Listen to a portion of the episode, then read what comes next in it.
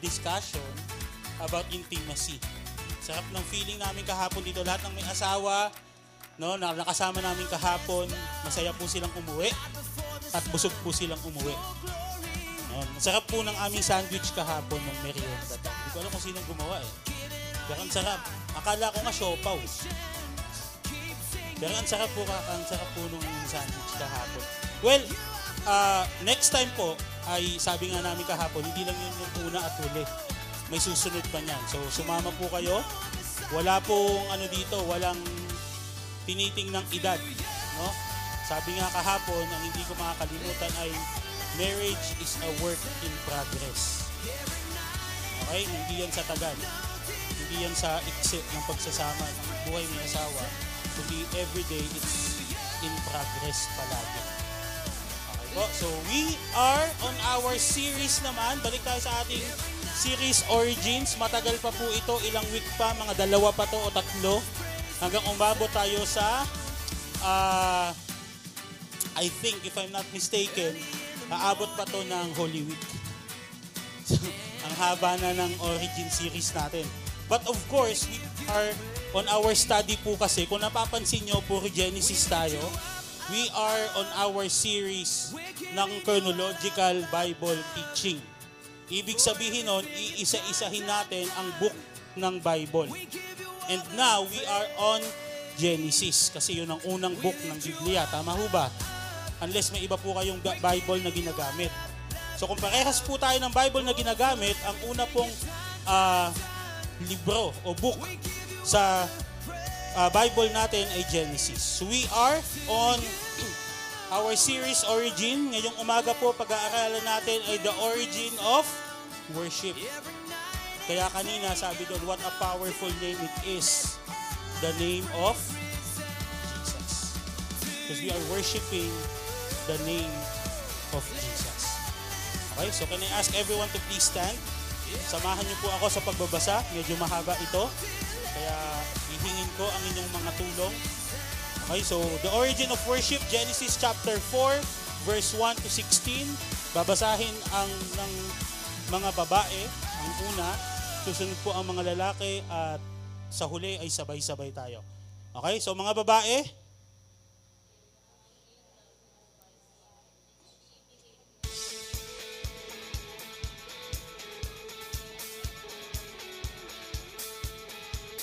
Mga lalaki.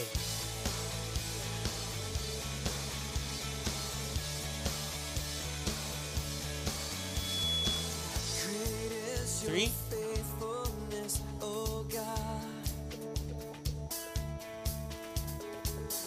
Mga lalaki, and Abel also brought an offering, fat portion from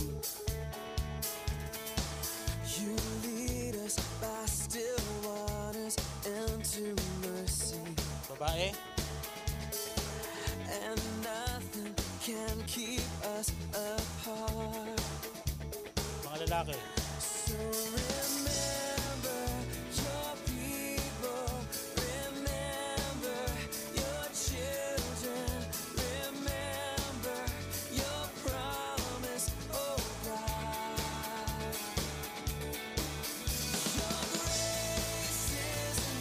lalaki, now Cain said to his brother Abel, Let's go out to the field.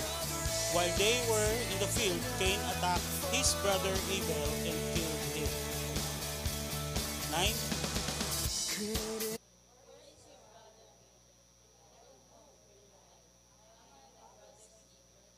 Verse 10, the Lord said,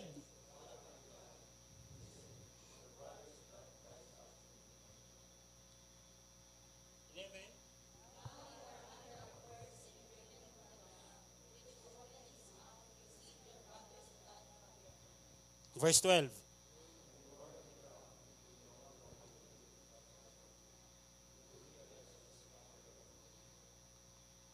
Verse 13.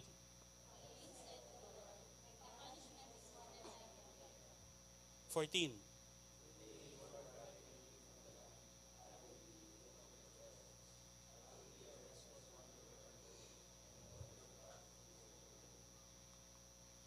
Fifteen.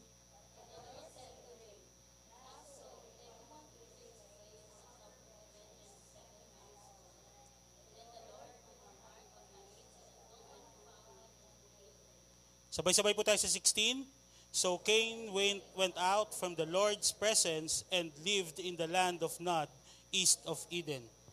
God bless the reading of His Word. Let us all pray. Lord, we thank you for this morning. Salamat sa pagdako mo sa bawat isa sa amin dito, Panginoon. Salamat din sa mga kasama namin online. We ask that your name be praised, Panginoon, sa umagang ito. Ikaw lamang ang maitaas, wala nang iba. Sa pangalan ni Jesus. Amen. Pwede na po tayong umupo. Ayan, origin of worship. So, uh, verse 3, no, tayo last time, uh, ver- sorry, uh, chapter 3, no, tapos tatalon tayo ng uh, chapter 4. Nung huli po nating pinag-usapan last week is all about difficulties. Tama ho ba? Difficulties yon. Ngayon, tatalon tayo sa verse 4. Nasa loob pa po, ito po ang eksena. Nasa loob pa si Adan at si Eva ng panahong yon sa loob pa ng garden. Tama ho? Ngayon, etong eksenang ito ay nasa labas na sila ng garden. Okay, ulitin ko. Yung chapter 3, nasa loob pa sila ng garden o ng paradise. And then nung chapter 4, tatalon tayo sa labas. And the big question is, anong klasing buhay mayroon sa labas ng paraiso? Anong klase kayang buhay meron si si Adan at si Eva? No? Sa panahon ng paglabas nila doon sa garden. So, naalala natin last week sinabi ni Pastor Isko for difficulties. Most probably or hindi hindi nga most probably, yung katotohanan na kahit na no, nasa loob sila noon ay ganun na yung sinabi ng Diyos, what more nung nasa labas pa sila. Okay? At evident po yan kasi hanggang ngayon nararanasan natin dahil tayo ay nasa labas ng paraiso. So mahirap. And obviously, no, obviously, ang buhay natin ngayon, no, ay puno na ng kasalanan. At yun po ang pag-aaralan natin ngayong umaga. Hindi po magan, hindi po ito madaling uh, verse o masayang verse. Malungkot po ito o malungkot po yung verse 1 to 16 na to. Kasi kung makikita po natin doon, nakikita natin that first is sin wants to grow. Tama ho? Isipin nyo lang, no? Nung panahon na nasa loob si Adan at si Eva ng garden o ng paradise, ang sin na nakomit nila is hindi nila sinunod yung utos ng Diyos. Tama ho? Ngayon naman, dito sa chapter 4, sin wants to grow. Sin grows from uh, yung sinabi ng hindi pagsunod. Ito naman sa part na to ay pag sisinungaling. Nagsinungaling si Abel, ah si Cain, tama ho ba? At hindi din sila sumunod sa o hindi din niya ibinigay yung karapat dapat sa Panginoon pagdating sa worship. Sin ulit yon. It grows also kasi nagkasala po si uh, uh, si Cain nung pinatay niya ang kanyang kapatid. So sin wants to grow. And also sin wants to spread. From Adam at Eve na ipasa nila sa kanilang mga anak ang kasalanan. It spreads. And sad to say, uulitin ko, hanggang ngayon, sin is spreading sa atin. So sin wants to grow, sin wants to spread, and of course, sin wants to intensify. Come to think of na even ang Diyos, harap-harapan, nagsinungaling si Cain. Tinanong siya ng Panginoon, nasaan ang iyong kapatid? Anong sabi niya? Hindi ko alam. Sabi niya pa, ano yung kasunod niya pa? Ako ba ang tagapag-alaga ng aking kapatid? Am I my brother's keeper? Sipin mo, no, harap-harapan yun, Diyos ang kakausap niya. Pero ganun kalakas ang loob ni Cain na magsinungaling. Tayo kaya, magagawa ba natin yon? Sa magulang natin, medyo sakto lang yan, nagagawa pa natin yan. Sa jowa natin, pag, ba't ka late? Eh kasi may ginawa pa ako eh, pero yung totoo, wala ka namang ginawa. Hmm, late ka lang nagising, kaya hindi ka nakapagsundo.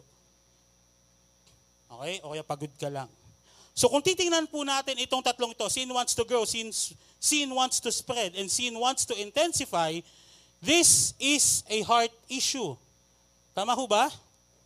Sin is a heart issue. Pero pupuntahan po natin o maglalagay tayo sa tamang konteksto na ang dahilan ng lahat ng ito ay worship. Nasusundan ako? Yung sin wants to grow, bibigyan ko ng tamang konteksto. Yung sin wants to grow and wants to spread and intensify. Ang konteksto po nito ay babalik tayo doon sa ano ba ang punot dulo kung bakit nangyayari ito. Ang punot dulo nito is simply yung worship ni Cain at ni Abel sa Panginoon. Tama ho? Tama ho ba? Kasi, di ba yun yung, yun yung pinagmulan eh, tama ho? Nag-offer sila parehas.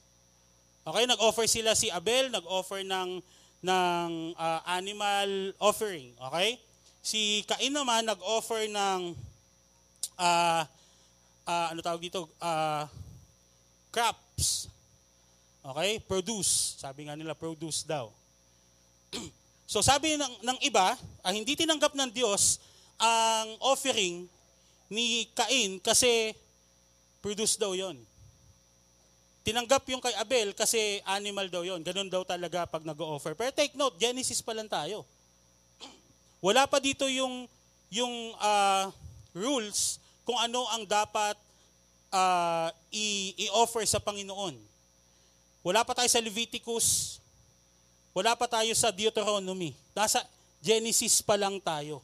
So most probably, no, si Cain ay of course magsasaka. It makes sense na mga prutas at, di ba, gulay ang kanyang offering. Does it make sense? Alam namang, no, magsasaka ka tapos ang inoffer mo, baka. Tapos yung, yung mga ngaso naman ay mag-offer ng gulay. It doesn't make sense. Di ba kung ano yung kaya mong i-offer, yun yung i-offer mo. Ang kayang i-offer ni Cain ng mga panahong yon ay produce, then in-offer niya produce. Yung kay Abel naman, ang kaya niyang i-offer ay yung mga uh, alaga niya, then yun naman ang ginawa niya. So ulitin ko, hindi po ito issue ng kung ano. No? Kung ano yung in-offer o kung uh, sino ang nag-offer, hindi issue yon. It's all about the heart. Okay, so meron tayong tatlong bagay, actions we can take to enable us to truly worship God. And the first one is have a profound reverence of God. Pag sinabing profound, deep, malalim. Pag sinabing reverence, respeto, pag-ibig, pagmamahal sa Panginoon. Hindi ka pwedeng mag-worship sa Panginoon kung hindi mo siya kilala. O hindi mo kayang ibigay yung 100% mo kung una, una pa man, hindi mo kilala kung sino talaga ang Diyos. Kailangan malalim muna ang pagkakakilala mo sa Kanya. Kaya nga, di ba, sa amin, sabi namin kahapon, nung usapan namin dito sa sa marriage counseling, hindi ka magpapakasal kung hindi mo totoong kilala yung tao. Tama ho? Hindi yung pwedeng nagkita lang kayo tapos magpapakasal na agad kayo. Marriage at first sight. Walang ganun. Meron, pero maghihiwalay kayo for sure. Kasi bakit? Hindi mo naman kilala siya eh. Walang compatibility, kumbaga. Tama ho ba? Kaya nga ang mga babae dito, No? Meron ba kayong mga listahan? Kung sino yung mga, dapat si yung magiging jowa ko, matangkad, makapal, ang bulsa, hindi po mukha. Okay? So first and foremost, again, have a profound reverence of who God is. Or profound reverence for God. Mahalin mo, kilalanin mo muna. Okay? Kung sino ang Panginoon. And then that's the time that you can give God the proper worship. It's not because you are singing in front, you're worshiping God. It's not because you are sitting there, you're worshiping God. It's not because I am talking here in front, I'm worshiping God. So, kung babalikan natin si Cain at si Abel, ang sabi po dito ay, the problem of Cain is not what it, he brings, but how he brings it. Sabi diyan, his heart doesn't match his worship. Hindi kasi tama yung puso. Kahit gaano kagwapo yung lalaki, kung hindi kayo nagtutugma, hindi mo sasagutin yan. Tama ho ba mga girls? kahit gaano ang kaganda ang, lala, ang babae, kung hindi kayo match, hindi mo liligawan yan. Kailangan magtugma. Dito sa punto na to, kailangan magtugma ang puso at ang worship. Hindi pwedeng magkahiwalay yan. Hindi pwedeng magkaiba yan. Si, si Cain, magkaiba. eh. Hindi tama ang kanyang heart sa kanyang worship, sa kanyang ginagawa. Okay? Bigyan ko po kayo ng isang verse sa Bible. Sabi sa 1 Samuel 15.22, sabi niya, But Samuel replied, Thus the Lord delight in burnt offerings, take note of the words, burnt offerings and sacrifices as much as in obeying the Lord. Ano sabi dito? To obey is better than So ibig mang sabihin, hindi na ako magsasacrifice, obey lang ako ng obey. Mas maganda po yun kung susunod tayo. To obey is better than sacrifice, and to heed is better than the fat of rams. Eventually po kasi sa Biblia, nakita naman natin na kahit na ano namang ang i-offer, tatanggapin naman ng Panginoon eh. Hindi naman to kung ano yung in-offer mo eh. It's how you offer it. Again, to obey is better than sacrifice. Sabi pa sa 1 Samuel chapter 7 verse ah chapter sorry, chapter 16 verse 7, sabi dito, the Lord said to Samuel, "Do not consider his appearance or his height, for I have rejected him." The Lord does not look at the things people look at. Ibahin natin si Lord. Hindi siya nating kagaya. No, we are more on the physical appearance. Sabi dito, people look at the outward appearance, but the Lord looks at the heart. Is it possible na magawa din natin to that we look at the heart? We don't look at the outward appearance. Ay, ang galing niya. Ano yan? Nag-worship talaga yan kasi nagtatataas yan ng kamay pag ano, pag praise and worship sa church. Or umiiyak pa yan. Naalala ko dati, biroan namin, pataas-taas ka pa ng kamay, paiyak-iyak ka pa. Tapos pag dating ng lunes, halimaw ka na. Di ba? Kasi sometimes, again, pinapakita lang natin is who we are on a Sunday service or on a, on, on a Sunday basis. And then, pagdating ng Monday, balik tayo sa kung sino talaga tayo. Kasi bakit? We look at the outside. Hindi natin tinitingnan kasi yung puso natin. So, dapat itama natin yung puso natin ngayon, ha? Okay? Sabi din dito, Psalms chapter 51, verse uh, 16 and 17. Sabi, You do not delight in sacrifice. Or, ano sabi dyan? I would bring it. Kung sacrifice lang ang pinag-uusapan, lamang dito yung mga mayayaman. Kasi kaya nila mag-sacrifice ng so much, di ba? Kaya nila magbigay eh. Sabi niya, kung ganun lang din naman, di mabibigay ko na. No? Kung ano man yung hinihingi mo. You do not take pleasure in burnt offerings. Sipin mo, burnt offerings na naman. Kanina sa uh, Samuel, ganun din, burnt offerings din. Hindi daw tinitingnan ng Panginoon ang mga burnt offerings. Instead, my sacrifice, O God, is a broken spirit. A broken and contrite heart. Okay? you, God, will not despise. So sa dami-dami ng verse na yan, I don't think no, na mala, ma, maguguluhan pa tayo kung ano ang talaga ang ibig sabihin ng totoong worship. And worship is all about the heart. Dito nagsisimula lahat. Kahit yung kasalanan ni Cain, nung pinatay niya si Abel, hindi naman yun pagkagising niya, gusto ko niya na agad patayin si Abel eh. Hindi naman ganun. Nag-grow yon. Okay, nag-spread yon sa puso niya and nag-intensify to the point na gusto niya nang o pinatay niya na ang kanyang kapatid. So wag nating hayaan na mag-grow pa yung sin sa atin, mag-intensify pa ito at mag-spread pa ito. Itama na natin. Okay? So we have to have a broken spirit and contrite heart. Ano ibig sabihin nun? Sabi nga, di ba, mas maganda gusto, na, gusto ng Diyos yung basag na basag ka pag lumapit ka sa Kanya para bubuuhin ka niya ulit. Okay? Kaya ti- nakit, na, hindi ko alam kung naramdaman nyo na nung una kayong maging kristyano, feeling mo, feeling mo, basag na basag ka, tapos kailangan, kailangan mo ang Panginoon, kaya ang alab-alab mo nun. Di ba, ang sipag-sipag mo ng mga panahong yon. Talagang nung sinabi ni, eh, ni life group leader magbasa, magbabasa ka talaga ng Biblia. Kung sinabi niya, umattend, a-attend ka talaga. And then as time goes by, na-impluensyahan ka na, okay, nawawala na yung fire, nawawala na yung, yung ignite. And then, namamatay na.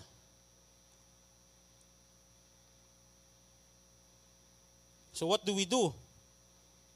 After that. So itatama natin ulit yung puso natin, kaya siguro natin ito pinag-aaralan. Sabi din po sa Hebrews, no, isipin mo ha, ilang book sa Biblia na ang, ang, ang lumipas. Okay? Ilang, ilang daang taon na ang lumipas. Hebrew is on the New Testament. Nasa New Testament po ito. Pero sinabi ng writer ng Hebrew ang pagkakaiba ni Cain at ni Abel. Sabi niya dito, by faith, Abel brought, uh, brought God a better offering than Cain did. By faith, he was commended as righteous when God spoke well of his offerings. And by faith, Abel still speaks even though he is dead. Alam nyo ba na ang prinsipyo ng first fruit ay kinuha kay Abel? Alam nyo ba yon? Alam nyo ibig sabihin ng first fruit? Sa amin, sa nung nagtatrabaho kami, ganun pong ginagawa nung, nung sa unang unang sahod sa unang trabaho. Okay, yung iba nga unang sahod sa unang trabaho, unang sahod sa pangalawang kumpanya, unang sahod sa pangatlong kumpanya. May mga ganun, first fruit. Ibig sabihin, ibibigay mo kay Lord yan. Diyan nagsimula po yun, sa faithfulness ni Abel. Isipin nyo to, hanggang ngayon, yung itinuturo ni Abel sa atin, hanggang ngayon, tinitingnan pa rin natin. So kung si Abel naging faithful, eh bakit pa ginagawa yun ni Cain na hindi naman pala siya faithful? Di ba parang uh, nagsasayang lang siya ng oras at ng panahon niya, even nung kanyang mga ani. Well, technically, pwede naman gawin yon. First and foremost, pwede kasing mag-worship sa Panginoon out of habit, out of routine, kasi nakasanayan na. Tama ho ba? Pwede yun eh. Nakasanayan ko ng gumising ng alas 8 ng umaga, mag-prepare at pumunta ng church by 9 o'clock. Nakasanayan ko na kasi. So okay lang yun. Kasi bakit? Well, most probably, tinuruan ni Adan at ni Eva, si Cain at si Abel, kung paanong mag-worship sa Panginoon. Kasi hindi naman sila magkakaroon ng konsepto ng worship kung hindi nila to nakita sa kanilang mga magulang. So meron. May tiningnan sila. Itinuro sa kanila ito. Kaya naging routine na siguro ni Abel, o ni Abel at ni Cain, or ni Cain rather, na mag-worship sa Panginoon. Or pwede din naman, mag-worship ako sa Panginoon. Total, once a week lang naman yon, two hours lang naman. Para pagdating ng lunes hanggang Sabado, hayaan ako ni Lord kung anong gusto kong gawin. Monday to Saturday, akin yan. Pagdating ng, ng, ng linggo, bigyan kita Lord ng two hours. Okay na yon. Para hayaan mo ko kung anong gusto kong gawin ng buong linggo. O pwede din naman, Lord, bibigyan kita, mag-offer ako sa iyo ng kahit na anong uh, kaya kong ibigay o gusto kong ibigay para may makuha ako sa iyo. Lord, nag-offer. Parang dating may utang na loob si Lord sa iyo. Lord, magbibigay ako ng ano ha, ng, ng ano ko ngayon, ng sahod ko, ganto. Ito bibigay ko Lord ha, pero balik mo to 10 times. O, di ba? Ay, boss na boss ah. Tama ho ba? Minsan kasi may ganun tayong reasoning sa utak natin. Magbibigay ako kasi ibabalik ni Lord yan. Magbibigay ako kasi ibabalik ni Lord yan. No. Magbibigay ka kasi binigyan ka na. Kasi kung hindi ka pa binigyan, anong ibibigay mo? Wala naman eh. Everything that we have belongs to God. Tama ho? So ibig sabihin, kung anong meron ka ngayon, galing yan sa Panginoon. Wala nang iba. Si Charles Spurgeon, meron siyang kwento sa isang mayaman no, na may-ari, uh, isang hari at uh, isang magsasaka ng carrots. So itong magsasaka ng carrots na to ay nagbigay sa kanya. Talagang mahal na mahal niya talaga yung hari. Nagbigay sa kanya ng uh, mga carrots. Kung ano yung ani, ibinigay niya talaga sa, sa hari. No? Kung ano yung dapat na ibigay sa hari. Tuwan-tuwa yung hari sa kanya. Ang ginawa ng hari, binigyan siya ng isang ektaryang lupa. Sabi ng hari, o sige, bibigyan kita, dahil sa ginawa mong ito, bibigyan kita ng isang ektaryang lupa at pagyamanin mo pa. Taniman mo kung ano yung gusto mong tanim, at kung ano man ang ibibigay mo sa akin, tatanggapin ko. So tuwan-tuwa yung magsasaka. Tuwan-tuwa din yung hari, syempre. Na ngayon, nakita to ng isang guard, lead guard. Kumbaga, medyo mataas ang posisyon. At ang sabi niya, ah, ayos ah, magandang bigayan ah. Sabi mo, carrots lang, kapalit lupa. So ang ginawa niya, bumili siya ng pinakamagandang uh, pinakamagandang kabayo. Racing, pang racing nga ay nakabayo at ibinigay niya ito sa hari. At nung binigay niya ito sa hari, ang sabi sa kanya ng hari ay salamat. Ano meron? Okay? sabi salamat. And then, nung nagpasalamat na ang hari sa kanya, sabi niya, ano ba yun? Bakit ganun? Bakit salamat lang? Eh yung isa carrots nga lang yung binigay eh. Binigyan mo ng ng isang ektaryang lupa tapos ako ang ganda-ganda ng stallion na to ng ng panlabang pang-racing na kabayo na to isang lousing thank you lang. Sabi ng hari that man gave me a carrot. Sabi you gave yourself a stallion. Ano ibig sabihin nun? Yung lalaking magsasaka binigay niya talaga sa sa sa sa hari o sa akin kung ano yung kaya niyang ibigay. Ikaw, ibinigay mo yung stallion kasi bakit? Kasi iniisip mo na baka sakaling mapalitan yung stallion na yon ng lupa o pag-aari. Na sino ang makikinabang? Ikaw. Kasi nag expect ka ng reward. Si magsasaka, wala namang in-expect eh. Nagbigay lang siya kasi gusto niya ako, mahal niya ako. Pero ikaw, nagbigay ka dahil gusto mo may makuha ka. Sometimes, we look at God ng ganon. We give something because we want something out from God. Lord, ibibigay ko sa iyo to, pero Lord, bigay mo siya sa akin. Tama ho ba? We pray. We, we pray, we ask God, Lord, sige na Lord, please, magiging faithful ako sa pagbibigay o sa pagpunta sa grace group ko, pero please, eto Lord ang gusto ko, pagalingin mo si ganito, tapos pag hindi gumaling, sisisihin mo na si Lord. Lord, uh, tanggalin mo yung sakit ko. Pag hindi natanggal yung sakit, sisisihin na natin si Lord. Hindi na totoo si Lord ngayon. Because we expect something from God. Or sometimes we want God. Ito pa yung malupit. Hindi ka lang nag expect pero gusto mong gawin sa iyo yon ng Panginoon kung ano yung gusto mo. Inuutusan mo na si Lord. That's not worship. Baka gusto mong maging genie para isang ganun lang, makuha mo na yung gusto mo. You don't need God. Di ba? It's not that. It's not worship at all. Kasi gusto mo nang i-manipulate si God. Gusto mo nang ikaw ang may control. But it doesn't work like that. Again, God, uh, God, sorry, God looks at saan? Sa heart. Ang pangalawa po is yung kasalanan ay nagtatago. Pero bilang mga tagasunod ni Kristo, dapat tayo daw ay we confess our sins to God. Hindi ka makakalapit sa Panginoon kung hindi mo i-confess o hindi ka makakapagbigay ng tamang papuri sa Panginoon kung hindi mo i-confess ang iyong mga kasalanan. Kailangan daw, bago tayo lumapit sa Panginoon to give Him the proper worship, we need to be cleansed. Tama ho? Ayaw ng Diyos ng kasalanan. Kaya nga binigay niya yung bugtong na anak niya sa atin eh, para makalapit tayo sa kanya diretso.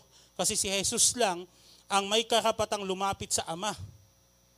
That's why if we pray, we pray it in the name of kasi siya lang yun eh. Siya lang yung makakalapit. Kaya kailangan, linisin muna natin yung sarili natin. Sa panahon nila, ni Adan at ni Eva, maging kinakain at Abel, isa po yun sa, sa dahilan kung ba't sila nag-offer.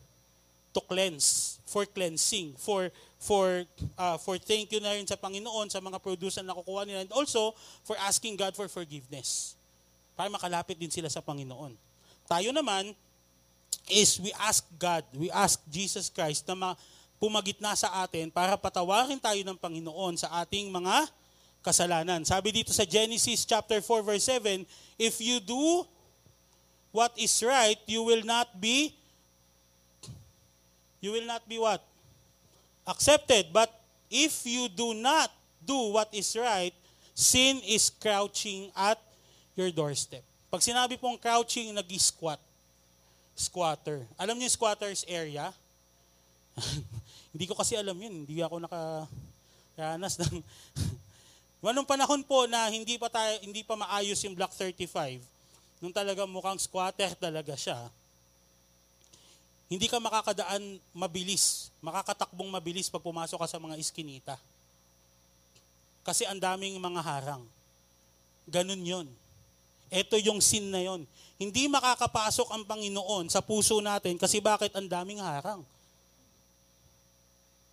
May inggit, may may pagnanasa, ano pa, may pagsisinungaling sa puso natin, Ganun yon, crouching. And it desires to have you. Isipin mo yung sin, gusto kanyang gusto kanyang maangkin, gusto niyang yun ang maghari sa puso mo. But you must rule over it. Nakakita na po ba kayo ng ano? Ah, uh, ng ito yung ito yung ano nun eh, ito yung sin nito, yung Sino dito nakakita na nagsasabong na manok? Lahat naman po siguro tayo, no?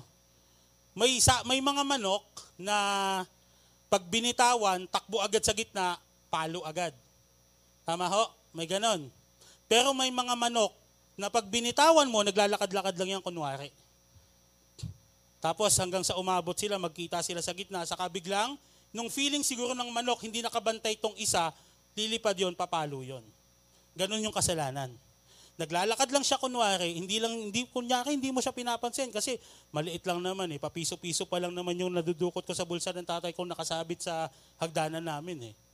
So okay lang yan, palima-limang piso hanggang umabot ng ilan na, isang daan, dalawang daan, and then hanggang sa sumabog na. Ganun yung kasalanan. Minsan kasi tinitingnan natin yung kasalanan, ah, maliit pa lang naman to, okay lang ano, hindi lang naman ako gumawa, natulog lang naman ako, pumasok ako ng puyat, umuwi ako ng buo tulog ko. Hindi ako nagtrabaho sa trabaho. Kayos ng trabaho, hindi ka nagtrabaho. Natulog ka. Or, tumambay ka lang. Nakichismis ka lang dun sa katabi mo sa sa cubicle. Okay? So, okay lang yan. Pero hindi. Si sin daw, ang sin daw ang ginagawa, it, it desires you gusto ka niyang angkinin. Gusto niyang makuha ka from you being a son and daughter of Christ, of God, kukunin ka niya. It desires you. Pero ang maganda dito sabi, but you must rule over it. Our, our uh, part is to rule over it. Kaso lang, when it comes to Cain, hindi na tuloy. Hindi niya na-rule over yung kasalanan. Natalo siya ng kasalanan. That's why, sabi dito, sin unchecked always gets bigger. Pag hindi mo na-check ang sarili mo, no, sin, tandaan natin to ha, sin unchecked always grows or gets bigger. Yung kay Cain to the point, to the point, harap-harapang nagsinungaling siya sa Panginoon. Isipin mo yung kasalanan na yon. Nainggit siya sa kapatid niya, pinatay niya, and then nagsinungaling pa siya harap-harapan sa Panginoon. come to think of that, ay, ikaw, if, if you just have uh, a short realization ngayon, ano yung nag-hinder sa iyo to worship God? What hinders you? To worship God and to give God your all. Maybe, maybe a secret relationship, maybe work, maybe career, maybe studies. Di ba? What hinders you? What hinders us to really worship God? Kasi ang hirap ng pumupunta tayo dito out of routine, out of habit, or out of we, we just want to, to, to have something from God. Mahirap yon. Hindi ka pakikinggan ng Panginoon, maniwala ka. So, pag-isipan nating mabuti. Come to think of this. Okay? You, you, you are sitting down there. Okay? Think about it. Think about sabi dito, worship cannot come about when sin is present. Hindi ka pwedeng mag-worship sa Panginoon pag may sin, pag may kasalanan ka. Hindi tatanggapin ng Panginoon 'yan. Your worship is an offering sa Panginoon. Hindi tatanggapin ng Diyos ang offering mo kung may kasalanan ka. Kagaya kanina, sabi doon is to obey is better than sacrifice. So, the worshippers must first confess their sins to God before true worship can take place. Hindi, ulitin ko ha, hindi kayang tanggapin ng Panginoon ang worship natin kung tayo ay may kasalanan. So, hingi muna tayo ng tawad sa Panginoon. Okay? Hingi muna tayo. We pray we ask God sincerely, okay, to, to, to, to forgive us in our sin. Sabi naman, ano eh, di ba? Sabi sa Bible, if we confess our sin, He is faithful and just to forgive us from all our unrighteousness. So okay naman pala eh. Pwede naman pala akong lumapit at humingi ng tawad sa Panginoon na tatanggapin niya ang aking paghingi ng tawad at papatawarin niya ako. So hindi naman mahirap yon. Okay? Even Isaiah knows it. Sabi dito, Woe to me. Sabi niya, I cried, I am ruined, for I am a man of unclean lips. And I have lived among a people of unclean lips. And my eyes have seen the King and the Lord Almighty. Yung mga previous verse, ang sabi niya pa nga, bago nito, ang sabi niya pa sa mga previous verse, uh, Holy, holy, holy, the Lord Almighty. Praise niya ang Panginoon nung mga panahong yun. Okay? Pero nakita niya na, sabi niya, I am ruined. Lord, hindi ako malinis. Lord, wasak ako. Lord, makasalanan ako. That's why we need to accept that we are sinners in front of God. We need we need to see ourselves kung, kung, kung sino talaga tayo sa harapan ng Panginoon. Nang sa gayon, maayos tayo ng Panginoon at ma-offer natin ang buo yung sarili natin sa Kanya. Kasi bubuuhin ka ng Panginoon bago ka niya hayaang lumapit sa Kanya. If you want to worship God, again, ask for forgiveness. Confess. Malaking bagay po yun. That's why every time that we pray, we ask God, di ba? sa sa sa mga prayer natin. Naalala niyo po yung acronym ng ACTS? Naalala niyo? Adoration. Yung next sa ACTS is letter ano? C. We adore God and then after adore, adoring God, we confess our sins. Ganun ka-importante yun. Bago ka magbigay ng thanksgiving mo sa Panginoon, ng worship mo sa Panginoon, you confess first. Ganun ka-importante. And then huli na lang yung supplication, yung mga pangangailangan natin. Pwede nating hingi, hingiin yan sa Panginoon. But first is we need to confess our sins. That's how important confession is. Kaya sa pag sa pag-aasawa, naalala ko nung kami ay nag-marriage counseling, ang sabi ni Pastor Larry, ano yung mga bagay na sabi, pwedeng mong sabihin kay Chris Ann, sabi niya, ngayon pa lang habang hindi pa kayo mag-asawa para tingnan natin kung tatanggapin niya. Confess mo na yan, sabi ni Pastor Larry. Para pagdating ng mag-asawa na kayo, wala na kayong tinatago sa isa't isa. Kasi baka mamaya may madilim kang madilim kang kilikili, ay hindi. may madilim kang nakaraan na gusto mong i sabihin sa kanya na sa gayon hindi na kayo hindi niyo na pag-awayan 'yan.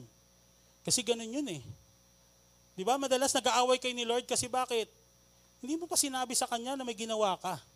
Hindi ba alam ni Lord 'yon? Alam ni Lord 'yon. Pero dapat manggaling sa iyo kasi gusto ng Panginoon aminin mo na mahina ka. Aminin natin na mahina tayo, aminin natin na makasalanan tayo, at aminin natin na kailangan natin ng Panginoon para tayo patawarin.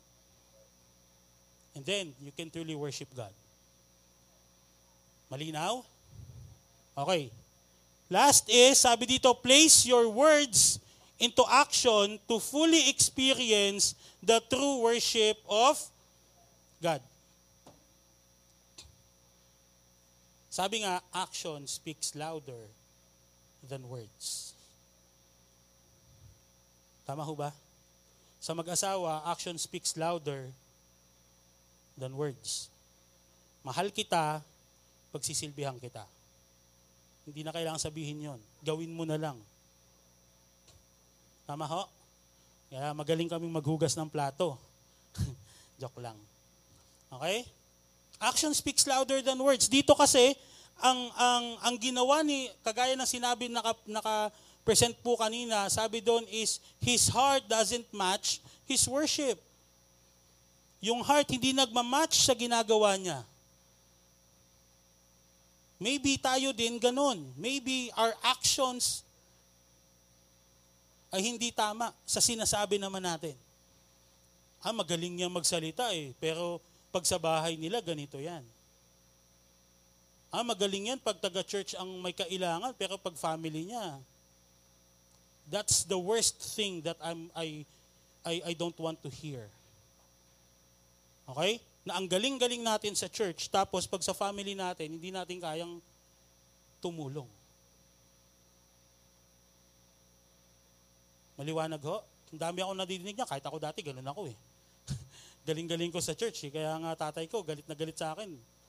Kasi mas matagal pa ako sa simbahan kaysa, ah, sa tambayan pala. kaysa sa loob ng bahay. Okay? So we need to be able to place our words into action to fully experience. No? Pag sinabing place, no? Pag sinabing place our words into action, kung ano yung sinasabi natin, dapat yun din yung ginagawa natin. Hindi yung magkaiba. Hindi yung iba yung sinasabi mo sa iba yung ginagawa mo. Hindi yung pa-praise and worship tayo, pataas-taas tayo ng kamay, and then iba naman yung ginagawa natin. No? Ang lakas mo mangopya pag exams. Pero nagpe-praise and nag nagpe-pray-pray ka. Nagli-lead ka pa ng prayer sa classroom nyo. Pray tayo, ano, classmates, kasi exam natin. Lord, nawa, bigyan mo kami ng linaw ng mata. Nang sa gayon, makita namin ng mga sagot ng katabi namin. Di ba? Magic, no? O kaya, ikaw pa yung pinanggagalingan ng kodigo. Hindi po ganun dapat. Dapat tayong pinanggagalingan no, ng parehas ang sinasabi natin sa ginagawa natin, even at work. We don't do na for promotion ay may apakan tayong iba. Tama ho? O kaya, iba yung sinasabi mo pag harap ng boss mo, iba din yung sinasabi mo pag hindi nakaharap yung boss mo. O kahit na yung katrabaho mo. Magkaiba yon. Iba yung kaharap mo yung katrabaho mo, bait-bait mo. Tapos pagdating ng wala na siya, siya na yung pulutan. Kaya ngayon, bawal na ano, bawal nang umabsent sa trabaho. Kasi sigurado ikaw ang pag-uusapan. Ah, talaga absent na naman siya? Okay? Sabi dito, Genesis chapter 4 verse 4, And Abel also brought an offering, no? Fat portions from some of the first born of his flock. The Lord looked with favor on Abel, on Abel and his offering. Si Abel po ay tama ang kanyang puso o tama ang kanyang ginagawa sa kanyang puso. His uh, Abel matched his heart to his worship. Ganon din dapat daw tayo. Kung ano yung nasa puso natin, dapat yun din yung ginagawa natin. Kung ano din yung sinasabi natin, dapat yun din yung ginagawa ng mga kamay natin. Okay, we need to acknowledge that uh, example na ginawa ni Abel sa atin. No, ibinigay niya yung best niya sa Panginoon. Ganun din ba tayo? We did we, are are we giving our best sa Panginoon? Are we giving God our best offering? We're not talking about offering na ano ah, na pera o ano no. Our life, our testimony, are we giving God our best? Importante 'yon. And we can only do that. We can only give our best sa Panginoon kung meron tayong pananampalataya sa Kanya. Pag wala ka kasing faith sa Panginoon, hindi mo kayang ibigay yung best mo. Just like Abel. Balikan natin yung Hebrews chapter 11, verse 4. Tatlong beses sinabi ang salitang pananampalataya sa iisang verse. Did you notice that? Binasa na natin to kanina, tama ho ba? Pero walang highlight. Ngayon tingnan nyo, by faith, Abel brought God a better offering than Cain did. By ano daw? By faith. Faith is the substance of things unseen. Hindi mo nakikita. By faith, he was commended as righteous when God spoke well of his offering. Sipin mo, God commended not the offering, but the faith. Kasi kung offering lang ang pag-uusapan, madami si Lord niyan, kanya yun eh. Pero by faith, kaya na-commend si Abel. And then, sabi, and by faith, Abel, take note of this, still speaks. Ano na doon nagsasalita? Si Abel pa ba? No. Ano na? Yung faith na Abel nang nagsasalita sa atin ngayon. Come to think of that. Your faith will speak in your behalf kahit wala ka na dito. Naisip niyo ba yon? Ano yung maiiwan kong legacy sa Grace City Church kahit wala na ako? Palagi kong sinasabi sa inyo, I am here in front kasi legacy to ng lola ko. Kung wala ang lola ko sa amin, siguro wala ako dito ngayon, malamang. Her faith speaks kung sino ako, kami, ngayon, sa family namin. That's why hanggang ngayon, nasa Christian, uh, ano tawag dito? Nasa born again Christian religion kami or even yung relationship namin sa Panginoon. It's because of the legacy that my grandmother taught, taught us. Yung faith niya. Ngayon, the big question is, kaninong faith? Yung yung pinanghawakan mo. Hindi ko naman sinasabing bigyan natin ng papuri yung taong yun. No, I'm not saying that. But at what I'm saying is, naging example siya, naging malaking bahagi ng pananampalataya mo ngayon kasi tiningnan mo yung taong yun. Come to think of this, so by faith, Abel still speaks. It's not Abel, patay na to eh. Hindi nga to nakapag-mission eh. Nag-alay nga lang ginawa niya sa Bible eh. Patay na agad eh. Saglitan lang. Di ba? Pero yung faith niya hanggang ngayon nagsasalita even though he is dead. How will you speak even if you're dead? Your, will, will your faith speak in your behalf? Ah, ano yan? Ah, si ganito? Ano yan? Talagang ano yan ng Grace City Church. Kaya may Grace City Church, isa talaga yan sa naghirap at nagbigay ng kanyang buhay para sa Panginoon, para ipag uh, spread yung word ni Lord. Alam ko yun, kahit Sunday, nagpupunta, nagbabahay-bahay yan. Kaya okay, ano lang, ano lang yan. Uh, siguro talagang tapos na siya sa mission niya, kaya kinuha na siya ni Lord. Pero, ang daming, ang daming na-touch na buhay niyan. Naisip niyo ba yon? Pag namatay na kayo, will your faith spoke in your behalf? O speak in your behalf? Sarap isipin nun, no? Napatay ka na pero may nananampalataya pa dahil sa pinunla mo. Hindi mo man nakita yung bunga, pero yung punla kasi nag, ikaw yung gumawa. Di ba? So I hope maisip natin yun. Next is, ito na, true and authentic. Mahilig tayo dyan ngayon eh, no? Pag ako po, pag, pag nag-scroll ako at may nagustuhan ako sa Facebook, ang una kong tanong, legit ba yan? Tama ba? Legit ba yan? Kahit laruan yan, sapatos, una kong tanong yon legit ba yan? Maliban sa HM. Maliban sa how much. Ang una kong tatanungin is legit ba yan? Or authentic ba yan? The Lord will know kung authentic ang worship natin o hindi. Hindi na siya magtatanong, alam niya yon. Pero for us, for us, na tao na nandito ngayon na magbibigay sa Kanya ng worship, we need to be able to know that true and authentic worship leads us to giving ourselves to meet God and do what God desires of us. Yun dapat yung alamin natin. Okay?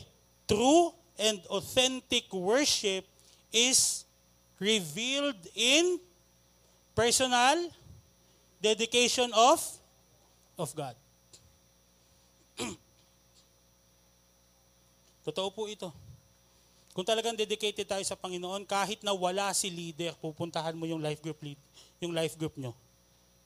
Kahit wala yung uh, song lead, magpa-practice kayo. Kahit wala yung uh, G-Kids natin dyan, okay, na leader, kung sino man yung nandun, itutuloy mo yan kasi alam mong importante yung ginagawa mo. Kasi alam mo ang binibigyan mong papuri ay ang Panginoon at hindi ang tao. Kahit pagod ka na, itutuloy mo yan. Kasi bakit? Ang pinag-uusapan natin dito, personal dedication to God. Hindi naman tatanong sa iyo ng Panginoon sinong kasama mo nung nag-life group ka eh.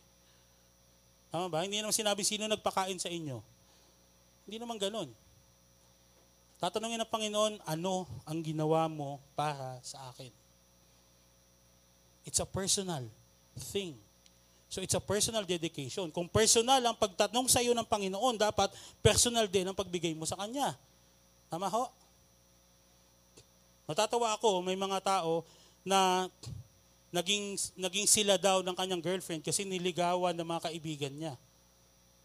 Kaya sila naging sila. Hindi ako maniniwala doon. Okay? Because it's a personal thing. It's a dedication ang pinag-uusapan natin dito. How dedicated are you? Okay? Hindi lang hindi 'tong pinag-uusapan sa Grace City Church ha. Tanggalin mo na yung Grace City Church. Ang pinag-uusapan dito, dedication mo sa Panginoon.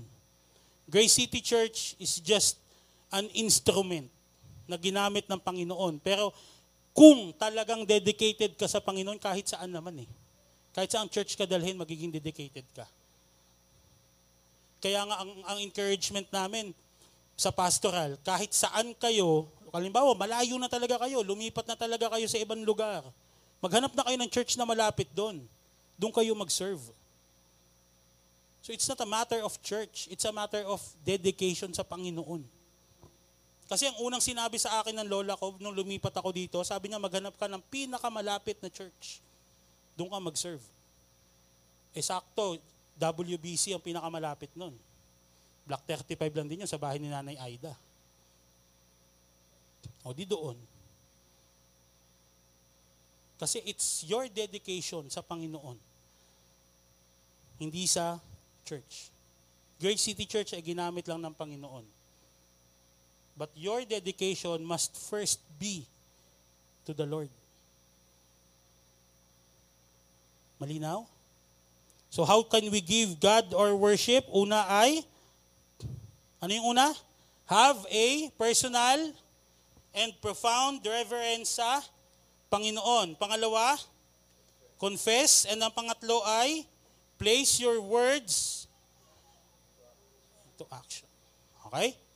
And this time po, dito ako magtatapos. Ayan. Sabi dito, true worship requires us to have deep and profound reverence for God. And it requires us to confess our sin, okay, to God, but, pero, those are useless. These two are useless kung if all our worship is tied up in our words. Kung salita lang yun, it will not work. Okay? Dapat hindi lang sa salita. Okay? Hindi lang sa salita yung worship natin, hindi lang sa bibig, hindi lang sa mga sinasabi natin. And there is no action in our worship. So that means that if if may salita tayong sinasabi o worship sa Panginoon, dapat sabay yon sa kung anong ginagawa natin. Dapat sabay. Hindi, hindi magkahiwalay. Hindi yung iba yung sinasabi mo sa ginagawa mo. Dapat sabay. Yung pag I love you, sabay yakap. Yung pag I love you, sabay bigay ng mga dapat na pangangailangan ng mahal mo sa buhay. Hindi yung salita lang yung I love you. Hindi yung uh, mag-aaral ako pero tulog mag-aaral ako pero kachat yung iba. Hindi ka nagbubukas ng ng exam mo, ah, ng reviewer mo. Okay? Dapat sabay yon. Pag sinabi mo, I love you Lord, kasabay yon, ginagawa mo yung mga ministries na pinapagawa sa ng Panginoon. I don't know what what ministry is it na binibigay ng Panginoon sa atin. Pero dapat sabay. Dapat yung yung yung yung heart matches the worship. Si Abel, ang ganda ng example na binigay ni Abel sa atin eh, tama yung puso sa pag-worship.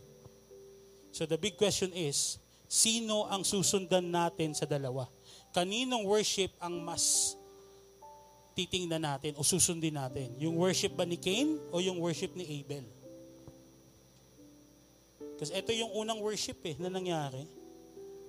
Origin of worship. Tamang pagsunod sa Panginoon, tamang pagbibigay ng papuri sa Panginoon, tamang pagsabi ng I love you Lord, tamang pagsabi ng I want you Lord, tamang pagsabi ng I need you Lord. Ito yun, ito yung worship na yun, kaya origin of worship. First, first worship na ipinakita sa Biblia Come to think of that, unang worship may patay agad. Ganon ka-importante ang worship. Di ba? That even though patay na, nagsasalita pa, naghuhumiyaw pa. Kaya nga sabi doon, di ba? His blood is shouting. Alam ng Panginoon kung ano nangyari. Pero up until now, Abel is teaching us the true and authentic worship kahit patay na siya. Again, Grace City Church, ano ang gusto mong maging remembrance mo o pagkaalaala sa iyo? No, I hope that our our faith will speak of true and authentic worship. Kahit wala na tayo dito sa Grace City Church, kahit umalis ka na, okay? Hindi ko naman sinabing pag wala ka na, inamatay ka na, no? Hindi naman ganon. Kahit umalis ka na, mali mo, mga ibang bansa ka na, di ba? magtrabaho tayo sa ibang bansa o magbakasyon kayo sa ibang bansa tapos biglang gusto mo na doon na tumira. Di ba? Okay lang yun. Basta importante, yung may iwang faith, yung magiging example. Di ba? Yung tutularan. Okay? So with that, maraming salamat po and let's all pray. Lord, we thank you for this morning. Salamat sa uh, turo mo sa amin it may able example be be useful sa amin, Panginoon.